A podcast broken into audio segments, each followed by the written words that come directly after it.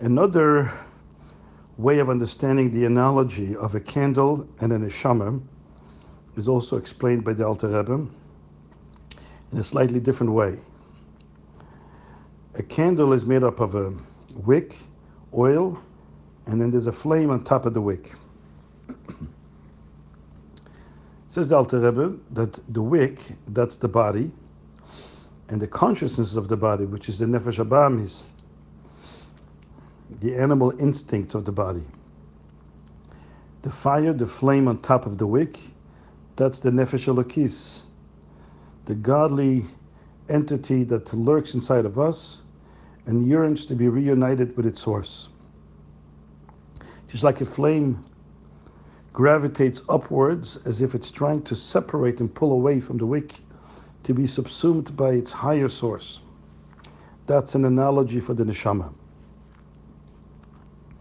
But what does the fire do? The fire combusts and uh, consumes the wick, and from that cons- consumption, from that combustion, the fire is created.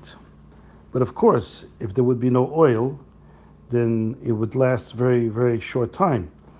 The fire would just consume the wick very quickly, and there would be no more wick left, and the fire would be gone. So the oil helps sustain the fire on the wick. Now we know in the fire there's two types of fire. There's the dark fire, and there is the white fire. In the Zohar it's called uchme, and, and the Heere uchme, the dark light, the dark fire, and the Heere chivre, the white fire, the white. And the dark fire is closest to the wick itself. Very close to the wick, we see a darker fire. But as the fire emanates away from the wick, it gets brighter and brighter.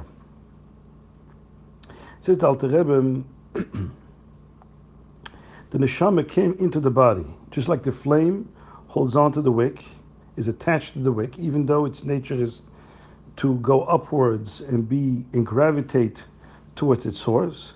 It nevertheless is forced to hold on to that wick and to stay together with the wick. And same thing the neshama.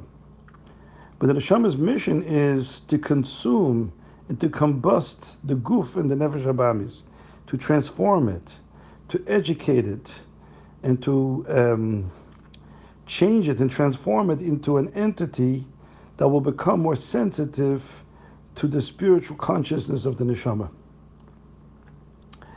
This combustion, this uh, breaking down of the coarseness of the body and the neshama, in order to transform it, it causes a light, but it's a darker light, because it's a light that emanates from the darkness of the guf and nefesh abamis. Above the darker light, further away from the wick, that's where the bright light comes, and that's the neshama. So the flame on top of the wick is indicative of the relationship between the soul and the body.